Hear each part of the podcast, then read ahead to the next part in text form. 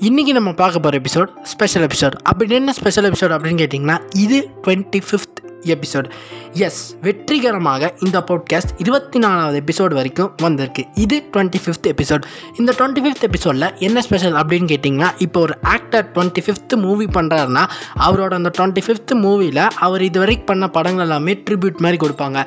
எனக்கு ஏன் ட்ரிபியூட் கொடுப்போ கொடுக்க போகிறாங்கன்னு தெரியல. எனக்கு நானே தான் ட்ரிபியூட் கொடுத்துக்கணும். அந்த மாதிரி தான் இந்த டுவெண்ட்டி ஃபிஃப்த் எபிசோட நம்மளும் ஸ்பெஷல் ஆக போகிறோம் அப்படி என்ன ஸ்பெஷல் ஆகணும்னு தெரிஞ்சுக்கணுன்னா டைட்டில் கார்டுக்கு அப்புறம் சொல்கிறேன் பார்க்கலாம். Once again welcome back to வாங்க பேசலாம் வித் நரேஷ் அண்ணே நீங்க பெரிய ஆளுண்ணே. உனக்கு தெரியுது? நம்ம ஊர் ஜனங்களுக்கு தெரியலையே. ஃபஸ்ட்டெல்லாம் ஒரு படம் வருது அப்படின்னா அந்த படத்தை எந்த டிவி வாங்கியிருக்கோ இப்போ Sun TV Vijay TV K TV K டிவியில் அது போட மாட்டாங்க. சரி கலைஞர் டிவி அந்த படத்தோட உருவான கதை மேக்கிங் வீடியோ போடுவாங்க. இப்போ யூடியூப்லேயே ரிலீஸ் பண்ணிடுறாங்க. அதே ஃபார்முலா தான் நான் இங்கேயும் அப்ளை பண்ணுறேன் அது என்ன அப்படிங்கன்னா இந்த போட்காஸ்ட் உருவான கதையை தான் நம்ம இன்றைக்கி இந்த எபிசோடில் பார்க்க போகிறோம் ஃபஸ்ட்டு ஃபஸ்ட்டு கொஞ்சம் அப்படியே பின்னாடி போனோம்னா நான் இந்த போட்காஸ்ட்டு ஸ்பாட்டிஃபை எதுவுமே தெரியாத காலத்தில் அப்போ அது வரவோ இல்லை. யூடியூப்பில் பாட்டு பாடி அப்லோட் பண்ணிகிட்டு இருந்தேன். இப்போது நீங்கள் பார்த்த கவர் சாங்லாம் எப்படி இருக்குன்னு கொஞ்சம் மைண்டில் திங்க் பண்ணி பாருங்களேன். எல்லாம் அப்படியே இந்த சினிமேட்டிக் எஃபெக்டில் அப்படியே பிளர்லேருந்து அப்படியே கொண்டு வந்து கிட்டார் வாசிச்சுட்டு இருப்பாங்க. செமையாக பாட்டு போடுவாங்க. மொட்டை மாடியில் இருப்பாங்க. ரோட்டில் இருப்பாங்க. வீட்டில் மட்டும் இருக்கவே மாட்டாங்க. ஆனால் நான் பண்ண கவர் சாங் எப்படி இருக்குன்னா என் வீட்டு பெட்ரூமு அந்த பெட்ரூமில் இருக்கிற ஹேங்கரில் துணி அப்படியே தெரியும். சேரு செவுரு எல்லாம் அப்படியே தெரியும். நான் வந்து நைட் பேண்ட்டு டிஷர்ட்டோட கரோக்கி கீபோர்டு எதுவுமே இல்லாமல் நின்றுட்டு பாட்டு பாடிட்டு இருப்பேன். அது ஹைவே நரேஷ் அந்த சேனல் பேர் ஹைவே நரேஷ் இப்போ அந்த சேனலை டிலீட் பண்ணிட்டேன். அதில் ஒரு நாலஞ்சு வீடியோ அப்லோட் பண்ணேன். இப்படி பண்ணால் யாரும் பார்க்க மாட்டாங்க. எனக்கே கொஞ்சம் கேவலமாக தான் இருக்குன்னு என் பிடிதாமல கேட்டால் சொல்லுச்சு. அதை நம்பி சரி நம்மளும் கொஞ்சம் கேப் எடுத்துப்போம் அப்படின்னு எடுத்துட்டேன். ஒரு பயங்கரமாக கேப் எடுத்துகிட்டு பழைய பன்னீர்செல்வமாக திரும்பி வந்தேன். எப்படின்னா கீபோர்டு வச்சு மியூசிக் கிங்டம் அப்படின்னு ஒரு சேனல் ஆரம்பித்தேன் இன்னொரு சேனலில் ஹைவே நரேஷுங்கிற சேனலில் பேரை மட்டும் மாற்றி அந்த பழைய வீடியோஸை அப்படியே கன்யூ பண்ணி போட ஆரம்பித்தேன் மியூசிக் கிங்டம் அப்படின்னு அந்த சேனல் ஆரம்பித்து கீபோர்டு வச்சு கரோக்கி போட்டு ஆ ஆ, ஆ அப்படின்னு ஒரு பாட்டு பாட ஆரம்பித்தேன் அதில் ஒரு நாலஞ்சு வீடியோ போச்சு. இது வந்து அப்படியே எஃபெக்டில் போட்டு அப்படியே கைன் மாஸ்டரில் போட்டு எஃபெக்ட் பயங்கரமாக போட்டு நான் பாட்டு பாடணும் இல்லையோ என்னோட எடிட்டிங் திறமையை காட்டணுங்காகவே எஃபெக்டில் அப்படியே பாடும்போது அப்படியே யுவன் சங்கர் ராஜா தோல் மேலே கை போடுற மாதிரிலாம் ஒரு எஃபெக்டை நான் வந்து போட்டு பாட்டு பாடிட்டு இருந்தேன். அதுக்கப்புறம் சரி இதுவும் வேலைக்கு ஆகலை. நம்ம கேப் எடுத்துப்போம்னு சொல்லிட்டு அந்த கேப் வந்து ரெண்டு ரெண்டு மாதமாக இருந்த கேப் வந்து ரெண்டு வருஷம் மூணு வருஷமாக மாறிடுச்சு.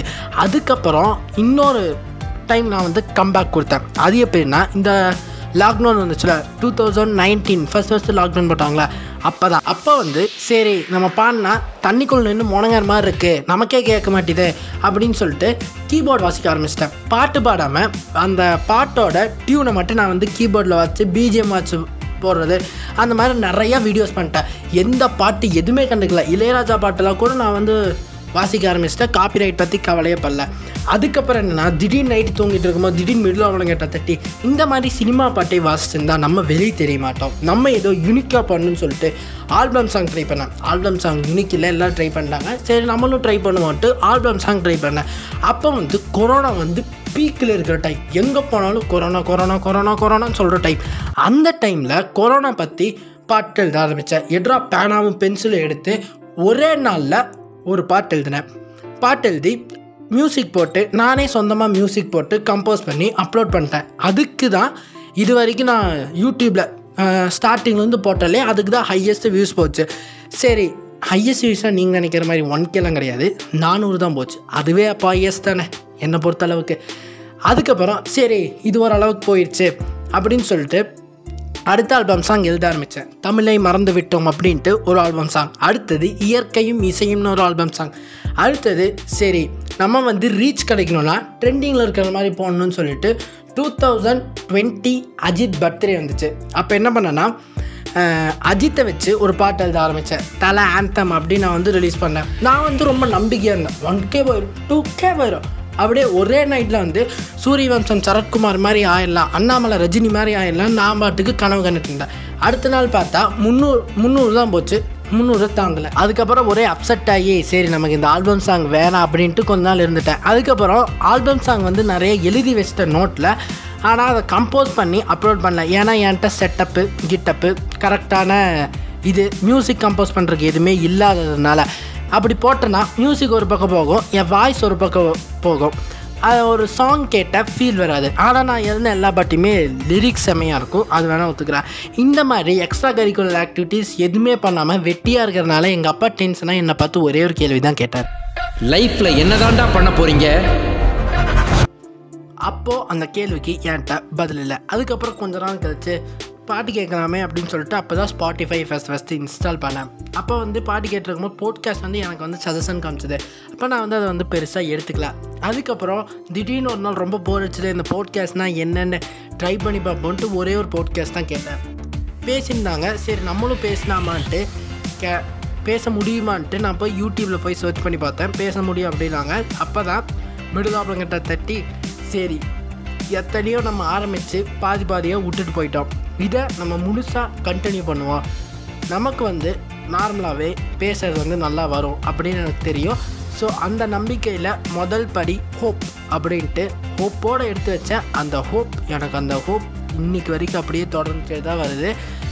இதுதான் யாருனால அப்படின்னு கேட்டிங்கன்னா என்னாலையா அப்படின்னு கேட்டிங்கன்னா ஹண்ட்ரட் பர்சன்ட் என்னால் மட்டும்தான். ஏன்னா நானே தானே கண்டென்ட் ரெடி பண்ணி பேசுகிறேன் அதனால் என்னால் மட்டும்தான்.